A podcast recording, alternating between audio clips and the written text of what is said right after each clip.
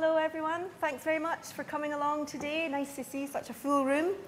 Um, this is a Guru Live Glasgow event. Uh, Guru Live, of course, is an extension of BAFTA's brilliant online resource, which you must all look up if you haven't already guru.bafta.org, um, which shares advice and inspiration from the best creative minds working in film, games, and TV. None of this lot, then? No. Uh, if you're using social media today, um, please use the hashtag GuruLive. Joining BAFTA as a career starter or student member is a great way to get more involved throughout the year. And you can get more info on that from the registration desk or the BAFTA website. And the session is going to last about one hour and 15 minutes. I'm going to show you some clips later on in the session, um, which will demonstrate some of the later work that our panel have done. Um, and then we'll have 15 minutes at the end for questions. So please start thinking about questions now because there's nothing more awkward than having silence when you ask for questions. So please start thinking of some fantastic questions to ask now at the end of the hour. Um, so our panel today, I'll just introduce them. Ben Kellett, here with the lovely pink trousers. Ben uh, is a dab hand at comedy and multi-camera studio shows. Most recently, he worked on Ant and Saturday Night Takeaway for ITV. Um, he did the two Mrs. Brown's Boys Christmas specials for the BBC and I Live with Models for Comedy Central.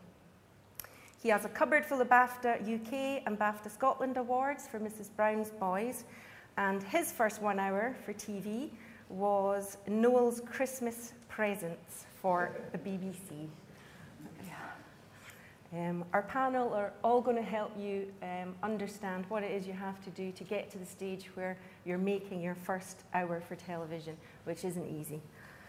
We have next to Ben Louise Lockwood here. Uh, she's a producer director of multi award winning documentaries, largely for the BBC, including Oliver Sacks' Tales of Music and The Brain for the BBC Imagine series, Edgar Allan Poe, Love, Death and Women, and Parallel Worlds, Parallel Lives for BBC Four, BBC Two, and PBS, which follows the lead singer of US rock band Eels on his journey of discovery across America to learn about the father he never knew, quantum physicist author Hugh Everett III. That was Lou's first hour in television, and that won Lou numerous awards, including uh, a Grierson Award for Best Science Doc, an RTS Award for Best Science Natural History Programme, a BAFTA Scotland Award for Best Factual, a Jury Award at the Celtic Media Festival, and an Athena Award for Science Communication at the Athens International Science Festival. Douglas Mackinnon, on the end here, is currently working as director and executive producer of the Neil Gaiman scripted drama series Good Omens for the BBC and Amazon. And he's previously worked as a director on dramas such as Dirk Gently, Doctor Who, Outlander, and the Sherlock Christmas Special, for which he won Best Director from BAFTA Scotland, and the show won an Emmy for Best TV Movie. His first hour was a BBC cop drama series called Back Up in 1995, which apparently didn't do that well, so you should ask Douglas why in the questions. I'd never heard of it. But, but, but he's come far since then. And then beside me is Karen Kelly. Karen's an award winning director and series producer across a broad range of genres, including observational docs, specialist factual, factual entertainment, and drama. Her BBC Four film, The Guinea Pig Club, won a Royal Television Society Award for Best Factual Doc, and her Panorama An Innocent Serial Killer won a Ruby Award for Best Investigation. She's currently directing on long running TV drama Casualty and has previously worked on soaps such as River City, EastEnders, Doctors, and Hollyoaks. Her first hour was a Horizon called The Death Star about gamma ray bursts. So interesting. So, all very successful now, but I wanted to ask you all individually how you all first started. Did you study film and telly at university? Did you leave school when you were 15 and get work experience, or were you born into the right family? Lou. Thanks, um, so I studied fine art actually here in Glasgow, which is what brought me up here. I went to the art school and I did fine art photography. Um, and during that process, I thought, no, I want to make films. I don't know why I'm at art school. I should have gone to film school. Anyway, I left and spent about a year, I think, knocking on every every production company in Film Bang, um, trying to get a job, just as even as a runner um, in the kind of sort of drama world. I didn't know anybody, and I realised how difficult it is when you don't know anybody. Um, so I, I didn't get anything, literally nothing. Um, and I tried to get on the only course that existed twice, couldn't get on that. Um, so I thought, well, I'm going to have to sort of take a different approach here. So I got a place on a radio training course, which is quite still, you know, storytelling. Um, but on that, we got a work, I think it was a week's placement as a runner on like a children's education thing for the BBC. So I learnt my first lesson, run very hard when you're a runner, um, which I did. Um, and I got on very well with the production manager. And on her next job, she got me a job again as a runner, which was for something for Ideal World Productions, which is now massive IWC, but it was sort of, it's a long time ago. Um, so What I did your duties involve as a runner? running? What well, did runners, what should runners expect to do?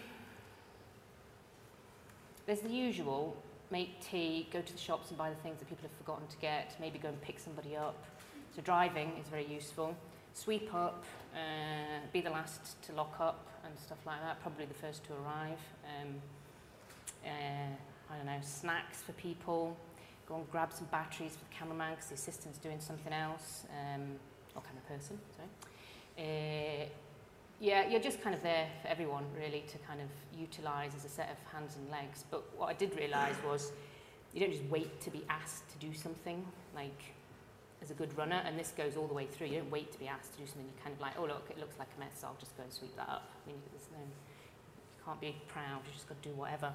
Um, so yeah, that was kind of it. And it was on, it's on an advert actually, I think for Ideal World. Anyway, so and I chatted to everybody on it, um, as you do as well, have a chat, and uh, I got on very well, just even in the few days with Hamish Barber, who runs Ideal World Productions, and he was um, also the director on the advert. Anyway, he was like, "Why don't you come in next week? We're starting this new thing, and maybe you can sort of do something on that."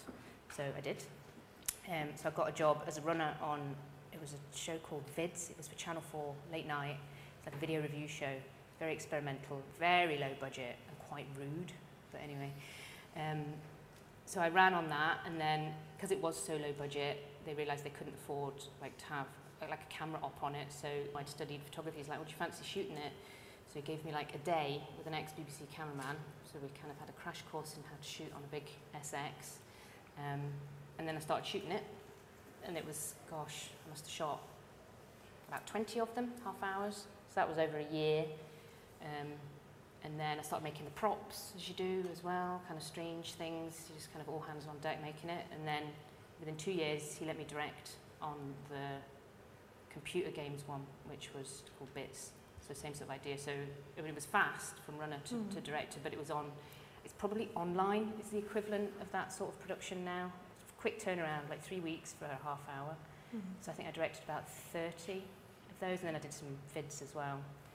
So you that. graduated from art school. Yeah. You just banged at lots of doors till you got a job as a runner, and then when you got into Ideal World, which was a really big, influential production company, IWC now make location, location, location. You just made yourself invaluable Yes, and worked hard and smiled a lot and never Yeah. said no, that's too difficult, and pretty much. worked your way up to making Mhm. on uh, Well, low budget, low budget late Channel night 4, kind of Channel night. Four stuff. Mhm. Yeah, That was my kind of start. great. Douglas, what about you? Did you study media?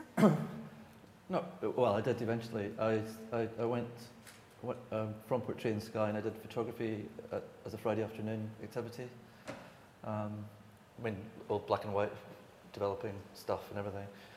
And then I went off, to fail a business studies course at Napier, which was just so, looking back, I've got no idea why I did it. I think it was just to get away. And then I went back home to Skye and my, my sister happened to be working in the job cen- centre in Inverness and uh, a youth opportunity scheme came up for to be a, an assistant to a photographer in Inverness, uh, and I went off and did that because I had nothing else to do really. And he gave me a camera, and um, I sort of found I could use it, and he, he just dropped me in the deep end with everything. And the amazing thing about being in the Highlands uh, and doing stuff is, is that it's, it's an exaggerated version of Scotland that, that you have to multitask to survive. So I was doing photographs that were hard news all the way through to, you know, dinner dances and everything else. Uh, and, and my boss, however, uh, was trying to get into the National Film School, which I'd never heard of before. And it's kind of a weird thing that you go to Inverness and find somebody who's doing that. And he got into it, and I went off. I came here to the College of Building and Printing, as it used to be called in Hanover Street, and did a stills photography course there for three years, and um, uh, failed it. Uh, but at the same year, was the Young Press Photographer of the Year because the reason I failed it was I was off making money taking photographs. Hmm. So, and then I, wa- I, I but, but, but by then I realised that to become Henry Cartier-Bresson uh, would require 40 years of hard labour, and, and uh, there was clearly no guarantee that I would become Henry Car- Cartier-Bresson. uh, so I decided that um, filmmaking was a much slower course to take, and it would take 40 years to discover that it was really shit, you know. But it would be a much more interesting journey along the way. So I applied it, and, and I, I took four years to get into the National Film School, uh, applying with a different film each year, and eventually got in. Although I wanted to do documentary, uh, I wanted to do fiction, I got in under the documentary banner This is the National Film School in London. in Beaconsfield. Yeah, Right, it's now yeah. the now the NFTS. Sorry, Yeah. yeah. Uh, and I got into that and managed to. I graduated with a film that was about a boy taking his father's remains home to Skye. And it's a very Bergman-esque, in the very loosest term, as in really slow, uh, film, and managed managed to graduate on the same night that Nick Park was graduating with uh, Wallace and Gromit, which. Uh, it was a contrast. balance, It was yeah. a contrast. But in, but in the same year before that, again, because I came from the Highlands, and, I, and I, I've always used the Highlands as being my card into things, because I think, um, and again, it applies to Scotland, that the uniqueness of our place is the thing that I think we should constantly use to get into, into doors. And coming from Skye, I continue to employ as a thing to get into doors in Los Angeles now, because they love the story of somebody coming from the Highlands who gets to Los Angeles. So, so I use that. But at that time, I Do you go for meetings in your kilt? yeah, no, no, no, no. But but I go for meetings and, st- and start off basically telling the story of Jordy and that I'm Jordy, you know, and I've managed to get to the top somehow, you know. Um, but no, but but the, but the reason I, I, I the, the thing I left the film school with that was useful was not my graduation film, was that um, because I'm from the Highlands, a, a producer was looking for somebody to do the promo for letter from America for, by the Proclaimers, um, and uh, because I was cheap, I'm from the Highlands as well. Uh, I went off and did that, and uh, it, it by you know uh, it became a number one hit. So um, uh, I used that to get in the door, and we, we were talking before about how, how you get in through the door of somewhere. And I, I was trying to get, uh, I, although I'd planned, I was, I was in my late 20s by this point, so I'd planned to be in Hollywood by this point. Uh, I, I, was, I was back in Glasgow with a, a Proclaimers video, and um, I remember going to BBC Scotland and trying to get the a Gaelic producer, I knew Ken MacQuarrie, who's now head of everything at the BBC, but, but he, he, I tried to get him to watch this video, and uh, he, he came down to reception, and he was sort of seeing me because he's, he's from Mull and I'm from Skye, and he, he sort of said, so what, how long is it, you know? And he, I said, it's only three minutes, you know? And, and he said, well, we better watch it then, you know? And so we went back upstairs, and he shoved it in this machine, and we watched it. And uh, it, was, it was quite pleasing because he then said to everybody else in the office, come in to have a look at this, and we watched it again, and, and I got hired to do um, a, a couple of little things for Gaelic television. Uh, I, I'm not a Gaelic speaker, but I, I did. And then also music and arts, and kind of that was the route. And But- once you were in, you were in. Once I was in, I was in, but I was Right. also, also, I've been saying to some folk that I met this morning that it's, I think it's always really great to have more than one track at the same time. So, so there's nothing wrong with earning a crust, and there's nothing wrong with, with running, which I've done, you know, in my past as well, and, and doing whatever you need to do to keep, keep the wolf from the door. Because you also learn when you're out directing, whatever you're directing, it doesn't matter. Um, but it, but it, does, it doesn't mean to say that you can't keep your, your ambitions for anything uh, in your eyes. Just keep, keep on because and, and, and I've stolen this from Wolf Hall, but uh, uh, don't ask, don't get is my motto. You know, so always ask, and you might just get occasionally. Nice. I'll bear that in mind. Karen, where did you come from and how did you break down the door to get into the Well, I world of knew that I wanted to be a director from I was about 10 and used to run little shows from my friend Margaret's dad's garage. And so I was absolutely set that that's what I wanted to do. But when I came to leaving school, my parents, there was absolutely no possibility of me getting into television. They didn't know anybody, I didn't know anybody. I didn't even know how to do it. It didn't appear that there were any opportunities for anybody to do it. And they wanted me to get a proper job. So I went into architecture and I studied it for seven years and I came out and I qualified and I got a job, a miserable job for six months, which I cried almost every night about and came home and told my parents that I'd, that was it, I'd, I'd given it up and I lay in my bed for about six months staring at the ceiling thinking if I'm not going to be an architect then what am I going to be? Am I ever actually going to make it to being a director? And I remember being at the Glasgow School, I went to the Mackintosh and I remember being at the Glasgow School of Art and in the days where you had payphones and I was phoning home to do something and I was sitting on a flyer that said that the Glasgow Film and Video Workshop, which was, I think, what, it doesn't exist anymore, but it, it, um, GMAC. it's now GMAC. GMAC now. Yeah. Right, okay, the Glasgow Yeah. Film and Video Workshop, and that they were running a course, um, a six week course with a German experimental film director for first time filmmakers.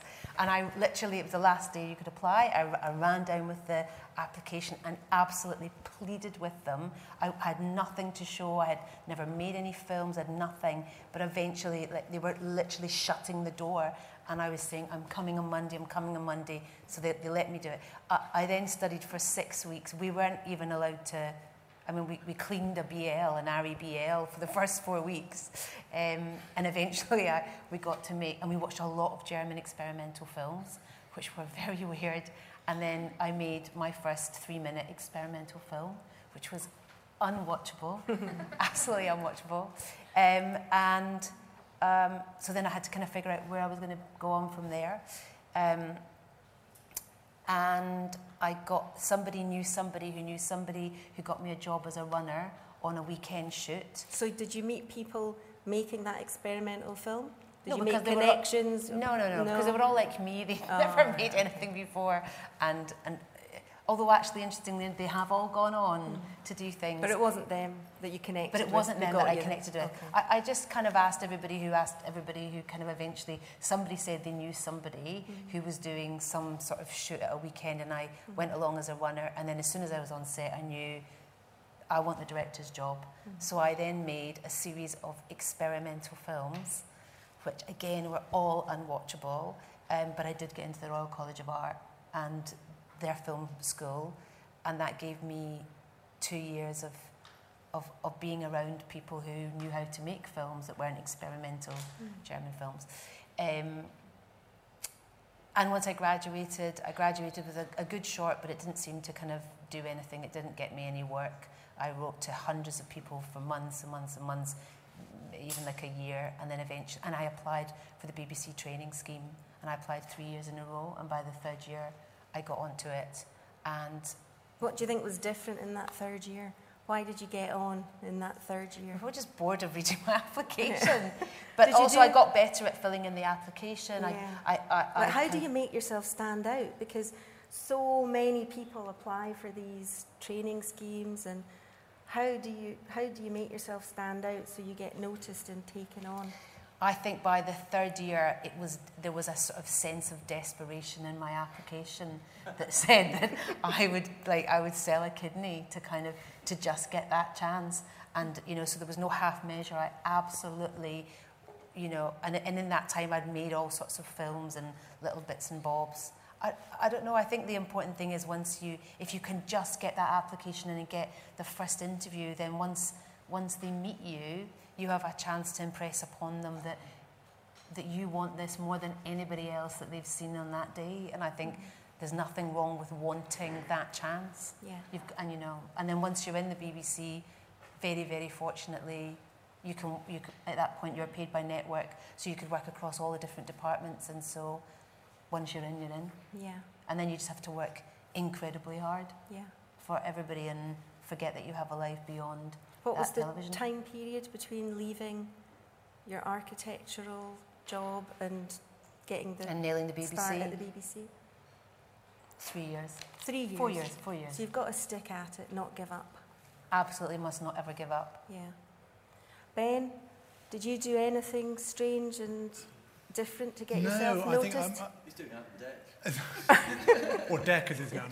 Deck. Um, I didn't know. I, I sort of did a slightly more sort of dull beginning, really. Um, I read drama at university because I wanted to act, and then at university I realised that it really wasn't going to be my thing. Um, I did a lot of acting at university, and I realised I wasn't quite as good as I thought I was. Uh, but it, what that taught me was focus and hard work. We used to sort of lock ourselves in the student theatre for weeks on end and do every aspect of a production of a play. Um, and it also had a TV studio attached to it, and we got to do all the jobs. We got to be a cameraman and a vision mixer and a boom operator, and do the um, continuity, uh, which gave me a sort of slight interest in thinking TV might be something I'd like to have a go at. And then when I left university, I got a job for Birmingham City Council running a thing called the Show of the Century, modestly entitled Celebration of Birmingham Becoming a City. Had a big sort of festival over the course of summer in Cannon Hill Park, so I ran that for them. Then did a tour of the Scottish play, uh, which I stage managed and did the lights and the sound for. The very same, the very same. Um, I did that, loved it, and then up came a job as a temporary relief holiday floor assistant for the BBC. And I had actually, I got a job before that. Actually, I got a job working. A, a chap came to talk at university from the BBC about careers in the BBC, and he said, "This is my number. Any of you want to join the BBC? Come and talk to me." And of course, no one did, except I did. And he's a slightly odd man. I won't name him, but he was slightly peculiar. And looking back now, I think I perhaps wasn't wise to go and have lunch with him. But anyway, um, yeah, we had lunch, um, and that was it. Very nice curry it was. Um, and he said again, you know, he said there's a TV tra- there was a TV training department, I don't know if it's still there at the Beeb, at Elstree, and they need AFMs all the time. You've done theatre, so you know about that. And I did a week being an AFM.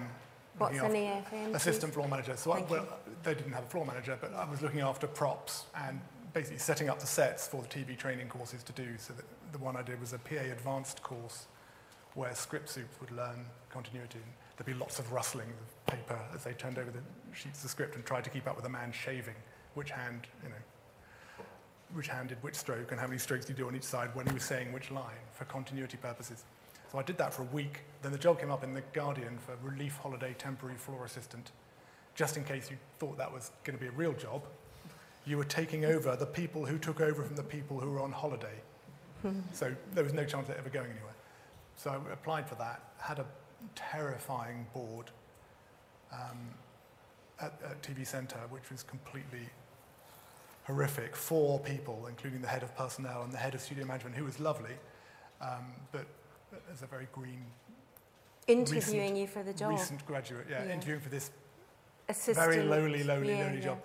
So, Um, what kind of questions did they ask you? What Oh, did they want to know about your capabilities for this very low well, level entry? Um, I think the fact that I'd done the AFM training course helped because they could just then ask the TV training department whether I was a total arse or not. Um, and presumably I wasn't a total arse.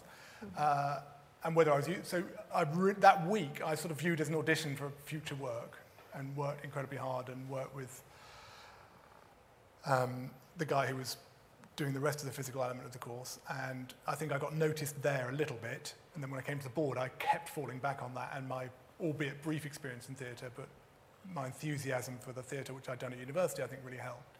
Um, and I got that job, which was a six-month contract. And then I, two years I was a runner, floor assistant. Um, and at that point, we worked across the genres covered by studio management was at BBC Television Centre, so we did every programme that was in studio there. So we'd take the packed lunches to Grandstand on a Saturday. Uh, and then, generally speaking, the job was to get anyone, be an actor on a sitcom or the Blue Peter presenters or Tomorrow's World lot, from their dressing room through makeup onto the studio floor when they were needed. Um, it was a very good way of absorbing everything that happened in a TV studio. And I was a floor assistant on series one of Noel's House Party, which had a lot of different elements to it. and ended up staying there for seven years pretty much exclusively.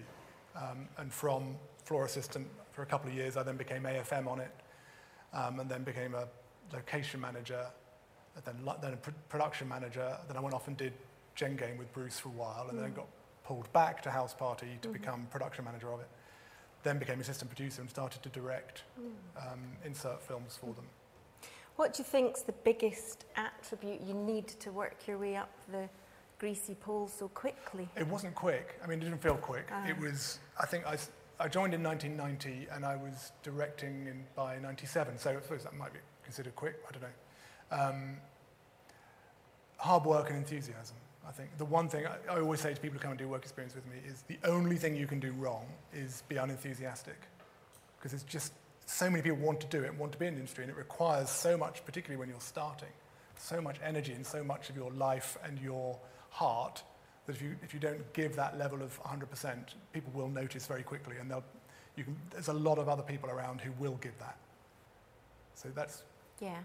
And, and how important is your reputation once you're in there and word of mouth and Yeah, well, I think, particularly when, once I started directing, it was much, I found it easy and comfortable because I knew all the people around me, because I'd come up, they'd all known me. Studio management also, bizarrely, allocated you as a, as a floor assistant, but it also allocated floor managers who ran the floor, vision mixers um, as well. So it's qu- quite a sort of odd little group of people, uh, and AFMs. It's quite an odd group, disparate group of people.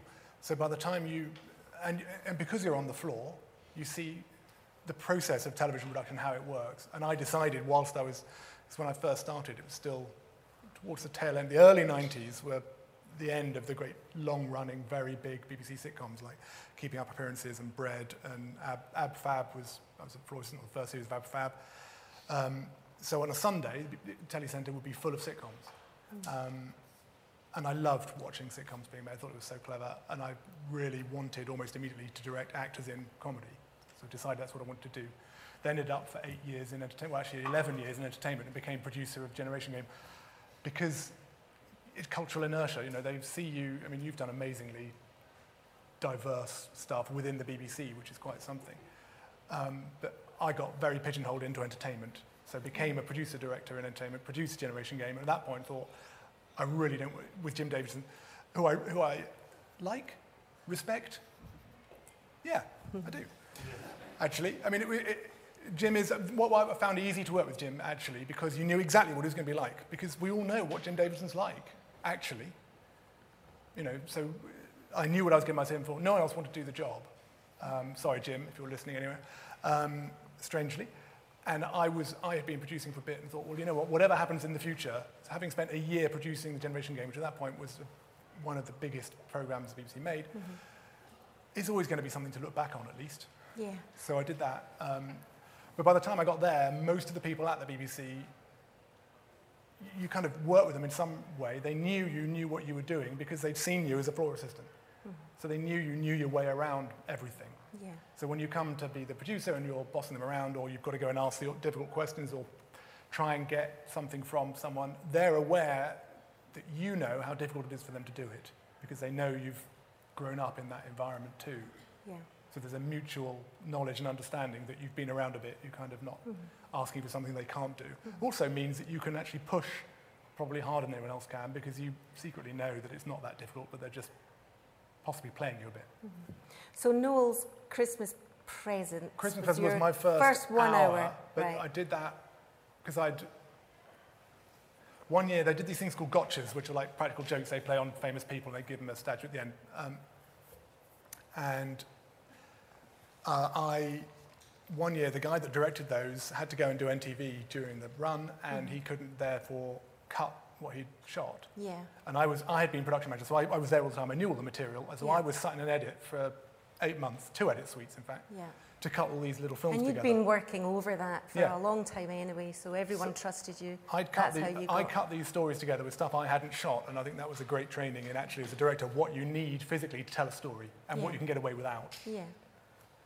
Lou, your first hour was your multi award winning doc. Yeah, the one with the catchy little short description. Yeah.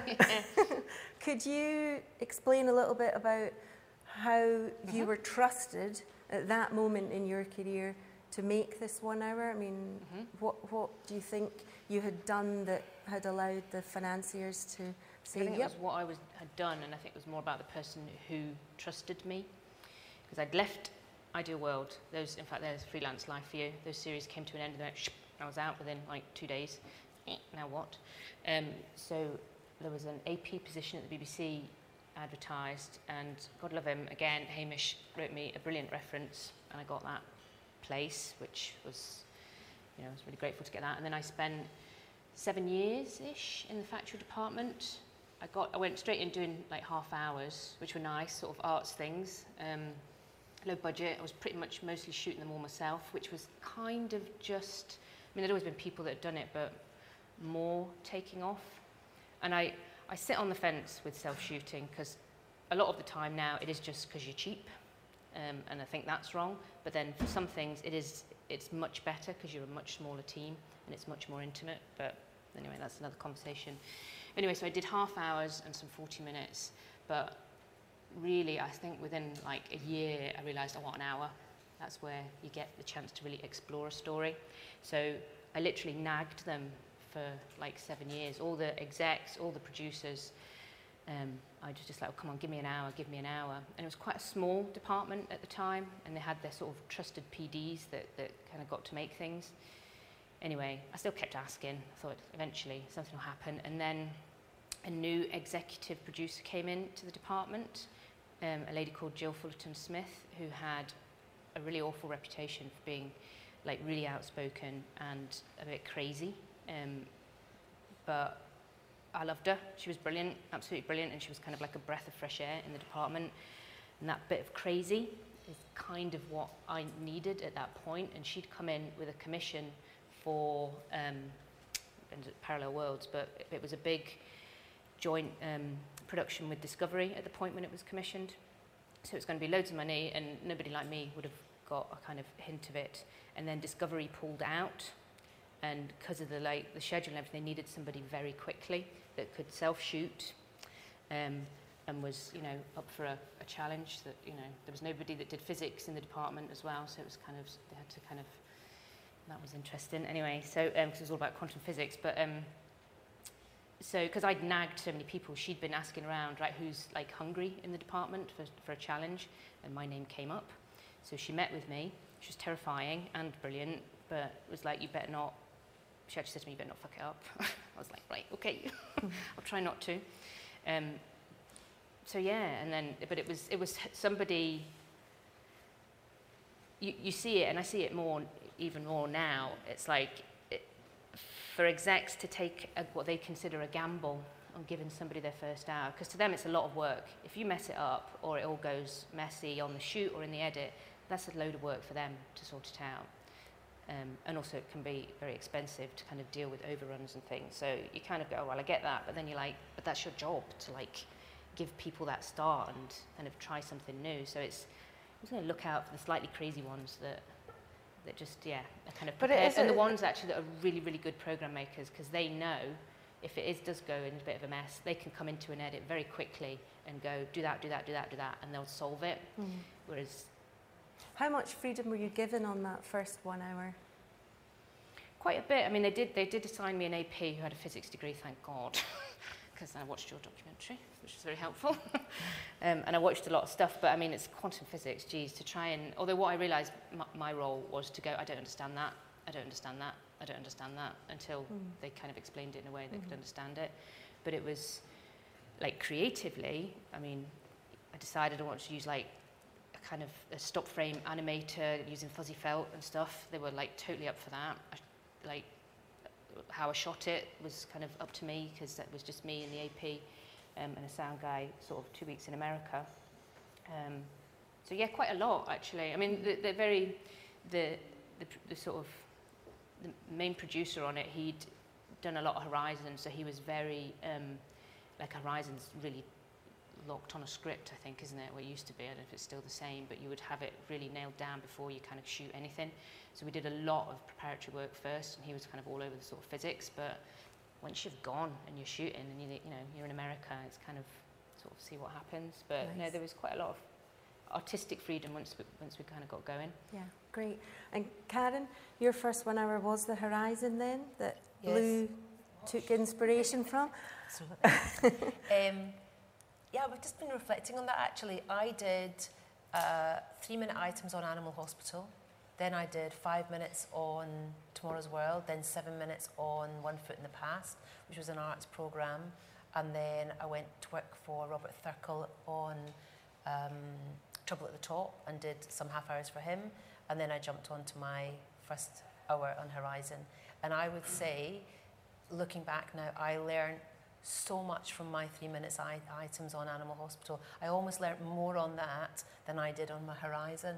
And that I would say that if you're if you're someone who's making your short films that you spend months and months and months kind of you know pouring over, if you have the opportunity to make anything about anything, then you, you need to take it because on even if it is a little item on what is the equivalent of animal hospital and they were simple little items you learn how to cast you learn how to shape a story. You go into a waiting room where there's like a hundred all scratchy dogs all ill and sit, and you've got to find a story in there. So you've got to be able to look at your contributors assess them very quickly who's going to be able to tell a story. Then you've got to shape that story then you've got to brief your presenter.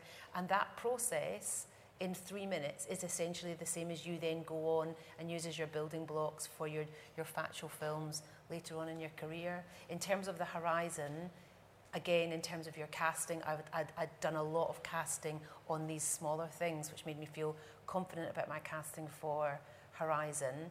At that point, Bettina Lerner, the exec on Horizon, um, very much went with the Robert McKee three act structure. So even though it was a factual film, you had to script it as if it was a drama uh, with your it was about hypernovas and gamma ray bursts. So it was how gamma ray bursts give us a, an insight into very early star nurseries, which only happened at the very beginnings, the origins of the universe. So it was an ast- a very complex astrophysics film, and I wasn't really sure where the Milky Way was when I first started.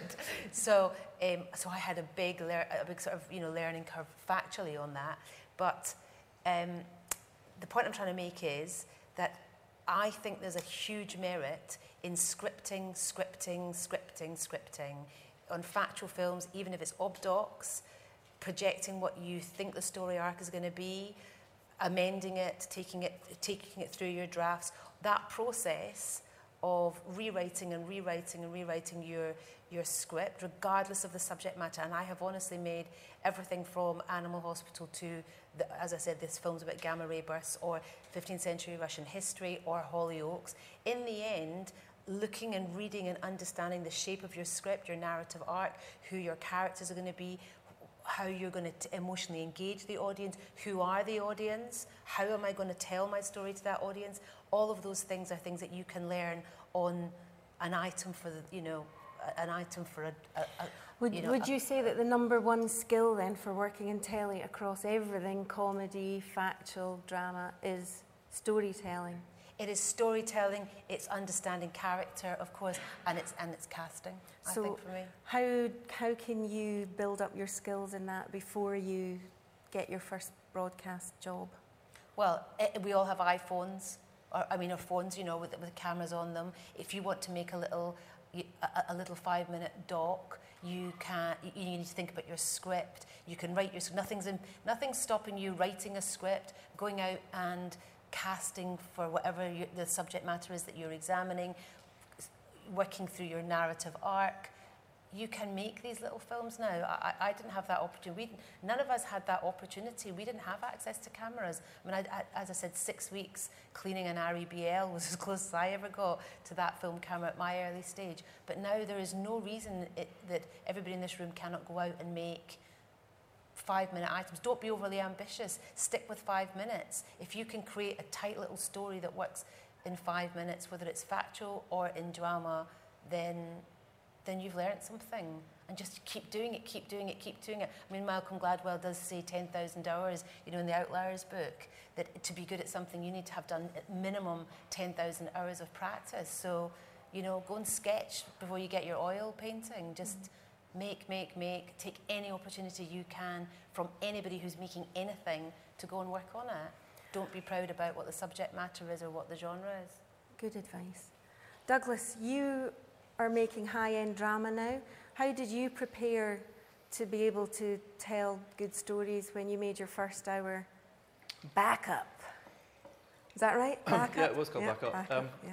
I mean, I, I, I'd done a lot of telly before I did my first hour of drama, which Backup was my first full hour. I did three hours uh, uh, of it. Um, but I just wanted to carry on, sort of pick up where the other guys have been talking about because it's, it, it, I think the story is virtually the same in slightly different ways. Because I, I left film school uh, expecting to get to Hollywood within a year or so, and but came to BBC Scotland and basically got hired by two place, two departments, BBC Gaelic and uh, Music and Arts, and sort of jumped between the two places a, a little bit and, did lots of items for things. So the first, the, the, the first thing that happened was. Uh, Edinburgh Nights came to Scotland, and that was a kind of hybrid between um, late show people, that was the coolest show on telly, and BBC Scotland people who were the, the least cool people in telly. Uh, and we had to go and merge in Edinburgh and, and just make, make items. And we started up from scratch.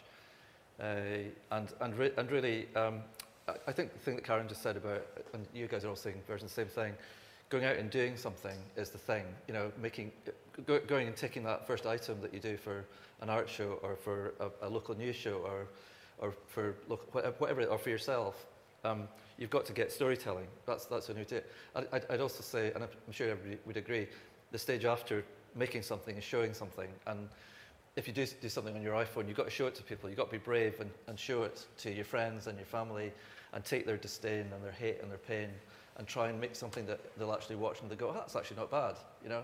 Um, I remember when I showed the Sherlock I, I made to my, my uh, he, he was then 17 year old son, the greatest compliment I could get from anybody is from him saying, that's not bad. Because I know, I, know, I know I'm in the right place. Do you know what I mean? Because you've got to have people that you trust and will just give you a direct, a direct sort of really hard criticism. Uh, at the film school, we always had this thing where, where we'd criticise each other, each other's films really, really heavily to the point of destruction. And, but that was actually a great learning curve as well, because you really did find out what worked and what didn't work. Um, and then when stuff starts going out on telly, if you're lucky enough to do that, then that, then seeing it go out on telly, watching it as it's happening is really exciting to me. I mean, I, I, I love telly. I, I love Ant and Dec, and I love Horizon. I love you know Hollyoaks. I love I love watching telly. I'll watch it all day and avoid making it as often as possible because I love watching it. So so so you've got to love it uh, to make it because it's really hard. It's actually I think it's a, a, sorry, I'm going off the subject of the first hour, but I think it's actually a lot easier to do the sort of stuff that I'm doing now for me because I feel like it's, uh, I've got, you know, nothing makes me feel more comfortable than walking into a field with 500 people of a crew and, and, and extras and everything else. I just love it. I just, because the support you've got is just like a, it's like a family of support if you've got it right in production. Um, How do you find collaboration? How important is being a good collaborator? It's the essence of it. It's uh, the, the, the, the, biggest, the biggest, if you like, the biggest tool you've got as a director is the ability to ask somebody, somebody's advice on anything. You, you know, if you've got your expert on, on uh, you know, gamma rays or whatever, or, or light entertainment or directing, whatever, if you're standing, in the, in the, if you've got a crew, I, I, regularly work with about 150 in a crew, and um, I know that every department's got an expert, and every department, I, I don't need to know. I just need to know there's an explosion over there.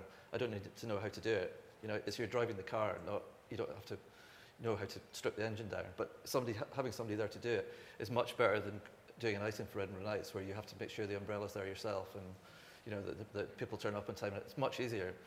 Uh, so it's the opposite. But, but the skills you learn, I'm, I'm a Malcolm Gladwell fan as well. The skills you learn is, is a progressive thing. And, and you can't, it's the joy of it is that you never stop. You don't, I actually counted my 10,000 hours and I, I only managed to get there around about three years ago you know, and, and, and, and that's days of directing drama, you know. Um, and I think that's the really exciting thing about it. It's not the bad thing. It's the exciting thing is that when you start, it, you're going to be in the same place in 20 or 30 years, learning again.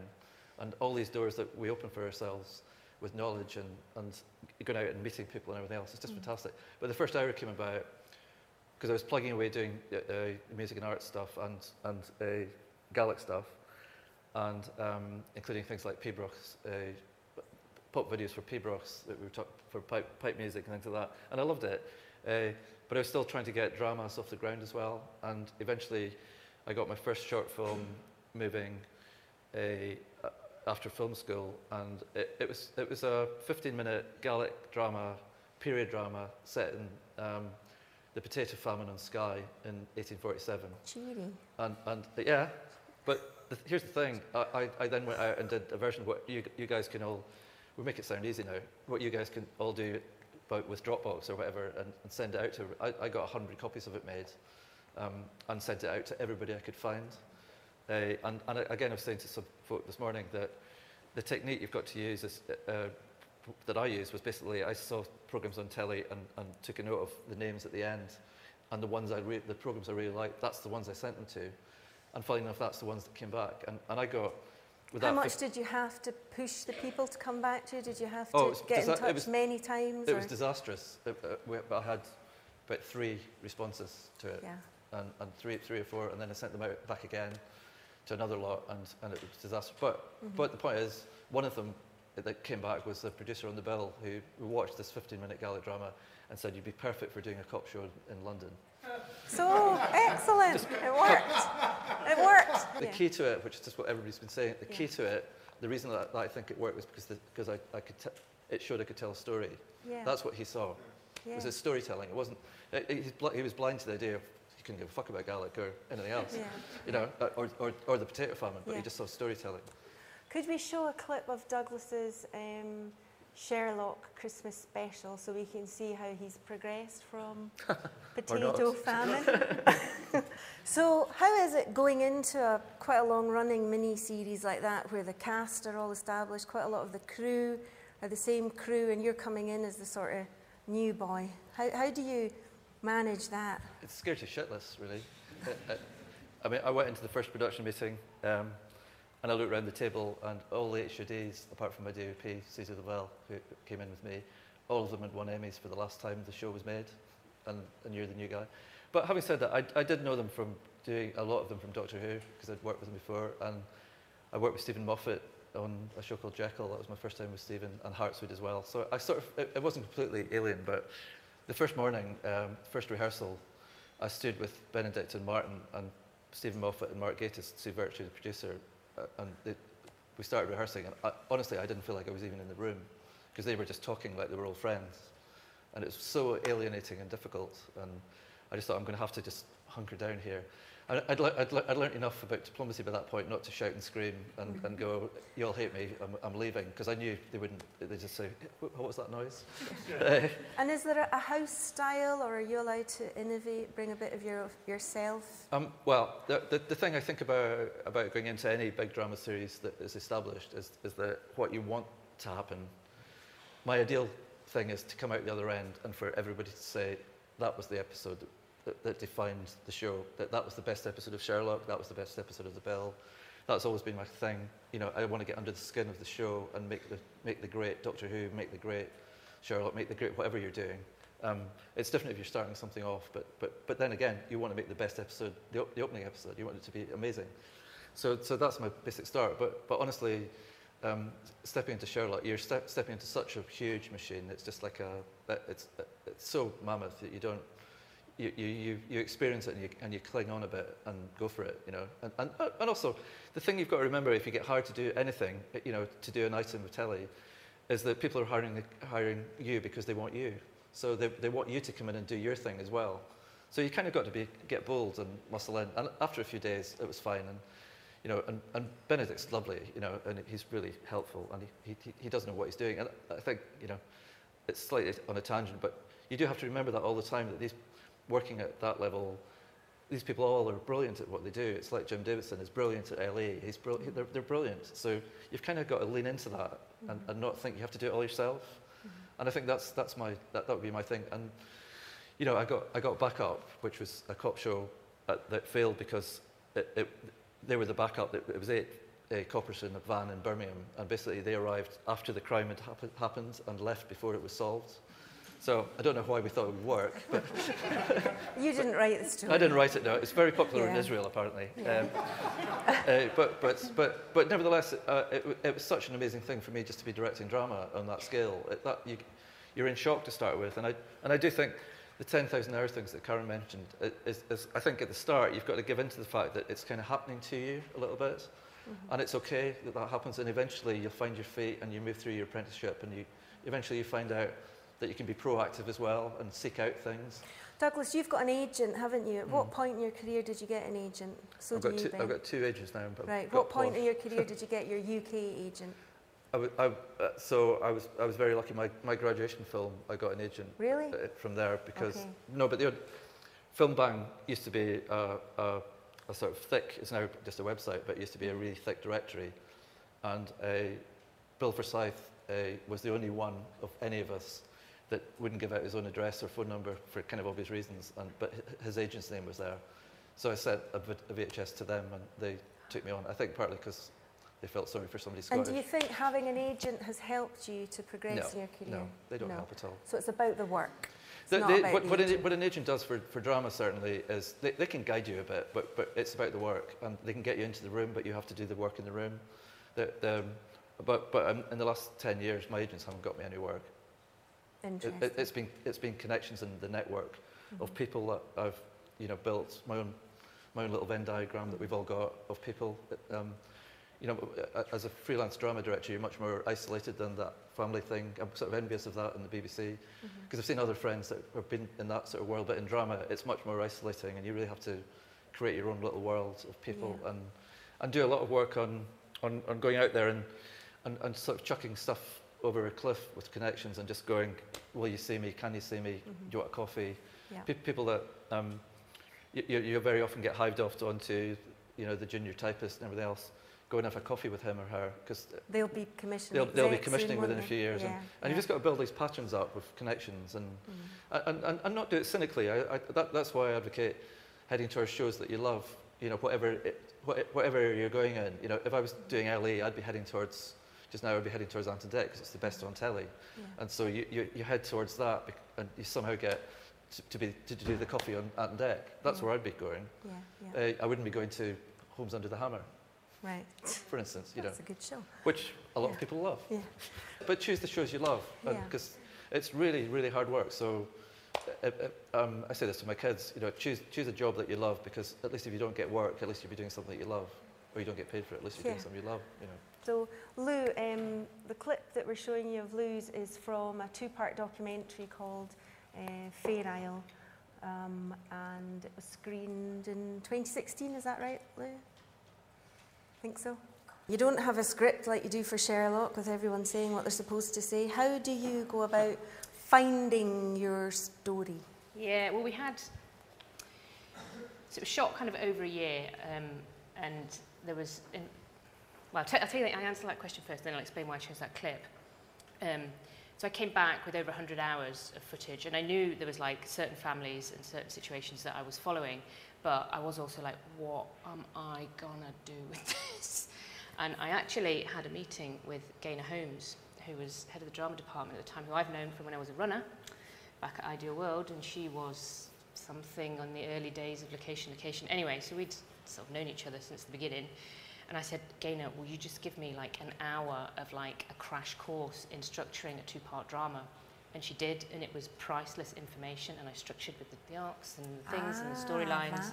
And I did, it, like, I stuck to that. I mean, I kind of had an idea before starting. You don't just go into this sort of willy-nilly, but we kind of weren't necessarily sure where things were going to go with what was happening on the island. But that drama structure was absolutely stayed on the wall in the edit the whole time, and I just followed that, which kind of helped me see through it. But um, I just explained the reason I chose that clip, though. I totally agree with everything you said about storytelling, it is the heart of everything. It's kind of that's like the most important thing. I mean, I shot that myself. What kit you use, it doesn't really matter as long as you like it and it works for you. Don't kind of listen to nerdy people too much, just make it kind of work for you.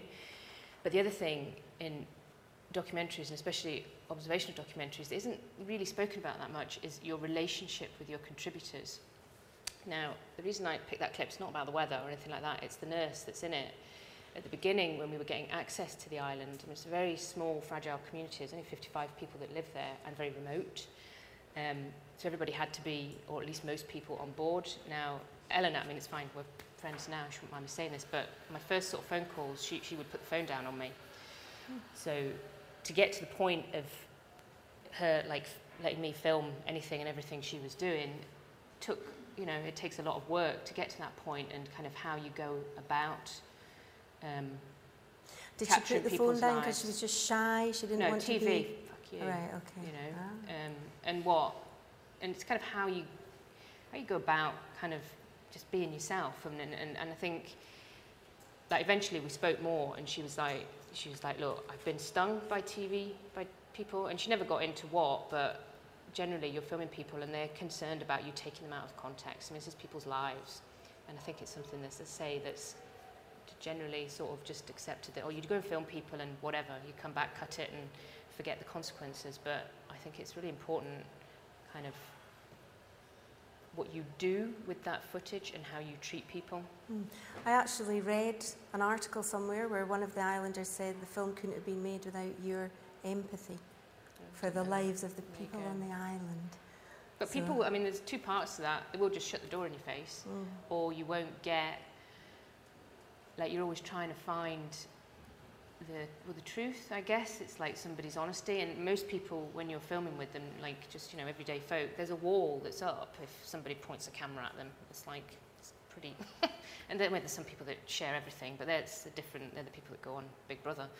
But, um, but most people have a wall, and I would see it as kind of my job in a way is to try and bring down that wall and not in a, in a, in a way to expose them that's detrimental to them, but to actually capture them in a way that they truly are. And that's all about you building your relationships with people and how you go about that. Yeah.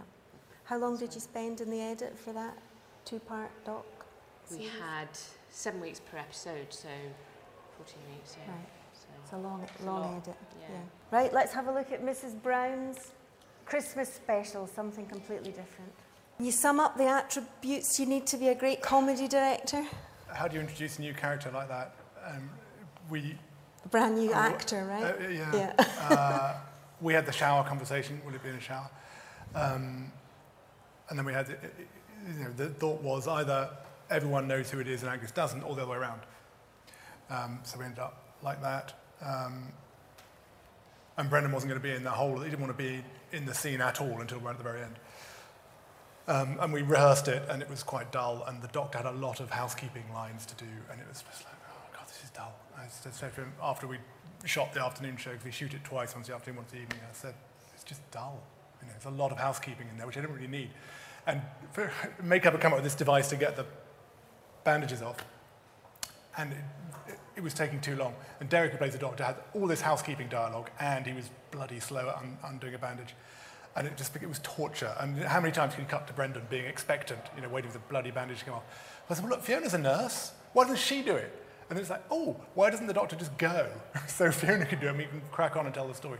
So Fiona takes over in her nurse's outfit, swipes up the scissors. So the actual the heartbeat was actually a, a hangover from when Derek was taking five fucking years to get the bandages off. And I thought, how do we build the tension and make a virtue out of the fact that he's a bit slow? So put in the heartbeat. And I forgot to tell Grams to take it off, so that's why it's still there. Um, a lot of our effects we play in live because of the, the experience of the actors and the people who come to watch the show. They want the whole scene. It's important to tell the story to give them as much information as possible. So he writes quite long scenes, and that's one of the shortest, but they're quite often 10 minutes long, and that's quite a big chunk of telly to get through. And I tend to play in most of the grams cues and effects cues to give the audience that full-on experience, but it does slightly crucify you in the edit. How big is your audience? About 300. 300. Yeah. And do you give them alcohol before to make them... Not, Oh, not you that you need to make them laugh. You cynic. But- No, we don't. Actually, a lot of shows do, um, who record in the evenings only, but we record in the afternoon and then again in the, in the evening. Um, And no, they actually turn up. They're, you know, we Ready have, to laugh. we have very good audiences, yeah, Yeah. and a very good warm-up guy. Yeah. And where are you when filming's taking place? During the filming, I'm up in up in the gallery watching uh, cameras and beating the vision mixer and um, warning cameras what's going to happen next, and just what just enjoying it. That's the part I can relax at. So after camera So- rehearsal finishes, I go for a jog. I run not very far. Anyone who knows PQ down down the road, I run from the studio just around the Tall Ship Museum and, and back along the river, which takes me about, you know, it takes a long time when you can't really, it's the only time during the year that I run at all. But it was historically just to sort of say goodbye to all the rehearsals, get all the historically questionable exec notes out of my head, and some of which, uh, uh, that's for another day. come back, have a shower, and just go and sit upstairs and watch telly, you know, and then say, that's a bit shit, let's do it again. Um, tend to let it run in chunks because they're so used to doing the scenes long, playing for a live audience that you know you let it run, and then you do it again. And I never do pickups because they're not trained actors; they're not used to doing pickups, and generally stuff self-corrects. Or give notes where I need to, and not otherwise, and just let it happen again. And sometimes you'll do it again immediately, so you never do a scene more than twice. Um, if it's really brilliant, carry straight on. If it's questionable, you think, are they getting tired? Are they bored? Are Will it benefit them if I actually just carry on now? That's a bit shit, but we'll get it later tonight. And if I ask, make, make them do it again, it's going to deflate them and get them tired. So let's accept it for now. So sometimes they're on the floor going, yeah, high five, we're great, you know, we're moving on. You think, it was deeply shit. We're going again because it was so rubbish. It's, it's, it's irredeemable. We'll try again tonight. Yeah. And it all, you always get it all in the end. Are those little mistakes that they make during filming, are they real mistakes or are they... It's a combination. Sometimes stuff happens during rehearsals that is really funny and, then, and they'll chuck it back in. Right, Uh, but you never really know. right. So it's not deliberate mistakes. That's no, good well, to he- know. I'm he- glad to. Sometimes there have been historically, uh, Bernard doesn't want, he wants stuff to go wrong, but he won't tell anyone what's going to happen. Ah. So he used to write in his script, when I first got hold of a, of a script for the first series, this person, Bob, kept appearing. I was thinking, who the fuck's this Bob person? We need to cast this Bob person. Great, you know, find me Bob. Um, and it stood for bit of business. And it just Ah, meant that right, something okay. Yeah. unplanned was going to happen. happen. And then he would tell, then I would, in series one, when Ken the cameraman would genuinely twat into the set, um, because of the speed at which they're having to move, because although five cameras sounds like a lot, Mm. in a set with two completely different rooms on a 10 minute scene, they're all moving a lot. So Ken would sort of bash, bash into the set. Mm-hmm. Um, you just sort of, you, you keep recording it, and it's one of the hardest things for the floor manager, Joe, to get used to, is not to go in, not to go in and stop it. Just leave it Yeah. let it run and let it self-correct. Because in the edit, one of the hardest things to do is to, re- is to restart the story once they've gone off. Um, Mm-hmm. They're because funny, you've, got- you've got to pick it up again. Yeah. And they don't always. And sometimes they will say, you know, where do you want to go from then? Yeah. Uh, and we tell them. But generally, leave them to their own devices and worry about it in the edit. And then a tenuous link, we'll move from plastic surgery to casualty. We've only got five minutes left, so one quick question. Um, that looks stylistically quite different to the casualty I know. Yes, Re- because you get a wee guest story to do Nice. in every episode, so you can make kind of your own little film within that. That you can find a little tiny moment to make a film. Yeah. It's my German experimental film experience. How was it working on Casualty, long running series? Okay, d- d- very quickly, I would say that as a, it's so very different working in documentary than it has I mean I'm only just really making my first forages into drama with you know working through from River City Doctors and Hollyoaks and into Casualty with sights on wanting obviously to do kind of you know grown up drama. Um but when you're when you're making documentaries, especially for female directors, I think that it's very it's quite. I found it very comfortable. I could make my film without being interrogated, without being exposed. You work with your contributors. It's about the relationships you have with them. It's actually quite private because you have your your crew. I do a lot of self shooting as well as Liz, but even when you're working with a small crew, you can kind of find your film. It's quite intuitive. It's all about how you feel. I found it really very comfortable as a female director doing that, and I always felt very supported by not always supported by my male cameraman, but you know, it was just it was a very exciting and comfortable process. But stepping into drama, I, I felt it's a totally different experience as a woman for me. That you are you are stepping out and in front of often a, a male-dominated crew, and that had that never bothered me. I always felt I had the supports of my my heads of department and and, and it, it- was fine. But stepping up, you know, when you're kind of clawing your way up into casualty, you know, there's like 50 people all standing, staring at you, thinking, why is this woman who looks like my mum now coming to direct on casualty when they're, a lot of them were young and they're obviously all filmmakers themselves in the camera department.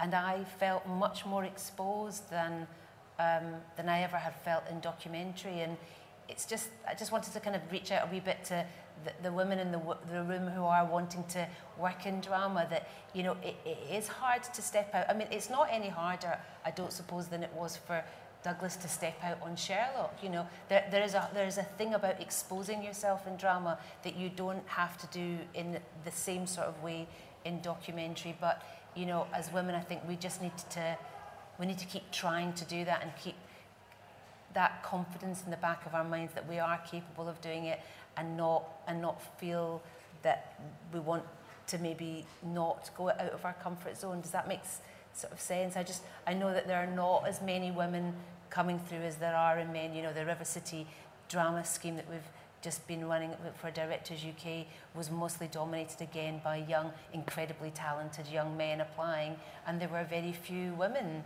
Um, so I think this is not at all answering your question, but It's I- a I- very good answer. though. One of the things that, about drama that's particular is that, that I say to people that are starting out and on, on Good Omens, we had uh, four women came- came along and shadowed everything, and that's a great thing to do to get used to that process. You know, e- even even the thing of standing up after a rehearsal and showing to the crew on a cold Tuesday morning to anybody, uh, uh, but, but uh, I, I think I don't want to interpret what you've just said because I think it's great, but it, uh, one wouldn't make the mistake of thinking it's because you're a woman. No, But I- you might I- feel I it more because it- it's not to do with that. It, it, it, really is a crappy sort of moment in the, Yeah. in the day, showing your, showing what you're going to do. yeah. And you, but you can also take a generous view that everybody's staring at you. They, you can feel intimidated, but also everybody's staring at you because they're really trying to concentrate hard. Yeah, and they just want to They're know trying what you're, what you're Yeah. trying, What to you're tell. trying to tell And I thought it was know. interesting when you said that the process sort of happens to you in drama Yeah. a little bit until you find your confidence. So for all the women out there who want to to push forward in drama, just keep going. Don't think about it. Just keep pushing forward and take a deep breath in that crew show and just think, well, if it is crap, there's enough people on this floor who are going to help me make it better. And it's, But I and don't and it's think- fiddly because it's fiddly. That's the thing. Yeah. It, it is. It is. It is difficult. You know? And I don't think anybody, none of you would say you've got to a point in your career where you're smug, right? You're all no. still nervous and worried and desperate. terrified, and, and, and yeah, and you always are. That's why you get up in the morning. Um, could we have a few quick questions before we have to wind up? Any questions? How do people with storyboarding skills help you with your first hour in docs? Do you use storyboards? I just because I went to art school and I draw quite a bit anyway. I do sometimes if it's a bit more complicated and I'm not just observationally following something. Just for me as a reference, I'll kind of draw it out. But I don't I don't like properly know how to do mm. storyboards. That's just my interpretation. So just to help as a guide, as a help, it's a bit like mm. extra bits of a script really. I will use it. But I, I, I use a storyboard artist called Mike Collins. He comes in and does it with me. He does Doctor Who and Sherlock, and he's, he's just on Good Omens as well. Uh, to, to be honest, the tr- I, I, I use storyboards to work out what the fuck I'm doing, uh, and, that, and that's and it's for me more than anything else. But the producers always think it's for them because they think they're going to look at the stuff and learn some great, you know, go, oh, right, that's what he's up to, you know. Uh, but actually, you find discarded storyboards everywhere. You know, if, if you try and give them to crew, people don't really pay attention to them. There might be one producer who'll go, all right, we've got that, we've got. No, we didn't. You said you didn't want that. I said, I, you just go, well, I need, need it now. You know, it, it's. Do you use storyboards and shot lists? I, I I try not to. I mean, the, the thing that that experience has given me, which is just the, the doing the ten thousand hours perhaps, is that I try and I try and go in with actors particularly. So the, the, the process is I basically I'll rehearse without anybody on the floor whatsoever. I clear everybody, except the script supervisor out, to try and have a moment with the actors where they feel completely safe and free to do what you know, just really. And working with really good actors or not so good, it's really great to just say, ask them what they think they, they, they want to do, mm-hmm. you know, mm-hmm. and start from there. I, I can commit. I've, I've got lots of opinions about what they might do, but you're not going to tell Benedict Cumberbatch what to do. You're going to ask, "What do you think?" Then, you know, and you learn a little bit more uh, from that. So it's about learning. But so the storyboard in that case goes out the window because you're, you're you're doing something different. So it's actually wanting to create an, atmos- an atmosphere on set that that uh, feels very organic to everybody. I, I really want I, I want everybody to feel really sort of like they they can do their jobs really well and, and get and get a lot out of the day. And, and because I just figure selfishly that's how I'm going to get good work. You know, it's just a sel- it's actually a selfish thing. Mm-hmm. So so I want I want to, it, it, it was Kenny Dalglish who's when he when he got the to be player manager of Liverpool, he was asked um, um, uh, what you think about your team. He said, I want the team to be so good that I can't get into it yeah. and follow that. Any other questions? Yes. Hi there, guys. Thanks very much. That was really insightful. Um, I was just going to ask how, when you found out you got your first gig to be a director, what was, how much prep did you do to be ready to step into it for the first time? Uh, well, the, fir- the first sort of, uh, uh, you remind me of the first time I got an episode of The Bill to do, and The Bill, it's very enlightening. Uh, that they actually gave you an extra week of prep just to hang out, at, you know, in the, in the studios, which I doubt anybody would do anymore. Um, and on my first morning, I, I went down to see it being filmed, and as, as I said before, I'm, I'm a telly lover, so I was excited just to be on the, the Bill set. And, and I, I did the thing. I, I stood at the back of the unit, as, as turnover was called, and I leaned against the column and it fell over. and the director shouted, cut, and, and they, they all looked around and said, who's that? It's the next director. And oh. uh, but the, the, the pre- so, so, but inside your question is, is, is a big one. So uh, you can never do too much prep. Uh, the only thing that will limit it is the amount of time you're given by the money and, and, and by your producer. But you can't ever do too much prep. If, if I'm prepping a Doctor Who uh, and say I've got a genre that I'm, you know, that I'm dealing with, like, like you know, a heist movie or something, then I'll be watching over the, every weekend. I'll be watching heist movies into the night. I'll be reading the, the, the, everything about heist movies that I can possibly. I, I want to become the expert on heist movies uh, as best I can in the time I've got. I want to drive into it and be able to know every nuance of, of it all. Um, and, I, I want to, you know, I want to be you know, having said that you want to be the weakest on the team, you actually want to be the strongest as well. So somehow you've got, Kenny Dalglish could say that because at the time he was the best footballer in the world. So it's kind of uh, the, you're, you're, you're, you're trying to get that balance of being not getting caught and, but, and, and fear, because prep is about removing fear. Um, and, and, but you're also trying to remove fear from your entire team as well, and particularly the actors. You know, I know there's actors in the, in the I'm seeing some in there, uh, in here. Uh, uh, mystery is a big thing to remove in prep. Mystery about your locations, about your crew. If you've got a DOP you've never worked with, go, go and see what he or she has done. Go look at their stuff and, and find out what they're great at and what, you know, whatever. You know, everything we just saw from Karen's piece there, there's a lot of bravery involved in what, what you've done in there with, with the lighting and everything else. And whether that comes from Karen or whether it comes from your DOP, it sort of doesn't matter because you get, you get the directing credit, you know, but it look, just looks amazing. Those are all choices. It's sets of choices. That's what prep's about. Sorry, I'm rumbling. And prep is cheap, so good producers will give you lots of time. Prep, prep prep's the long, cheap bit. It's yeah. the, the, filming bit. It's, you know. Yeah. I'm afraid we have to Sorry. wind up now. So if you have any other burning questions, I'm sure you'll be hanging about, will you, for 10, 15 minutes? So you could grab people and um, ask them face to face. Thanks very much for coming, and thank you very much, lovely panel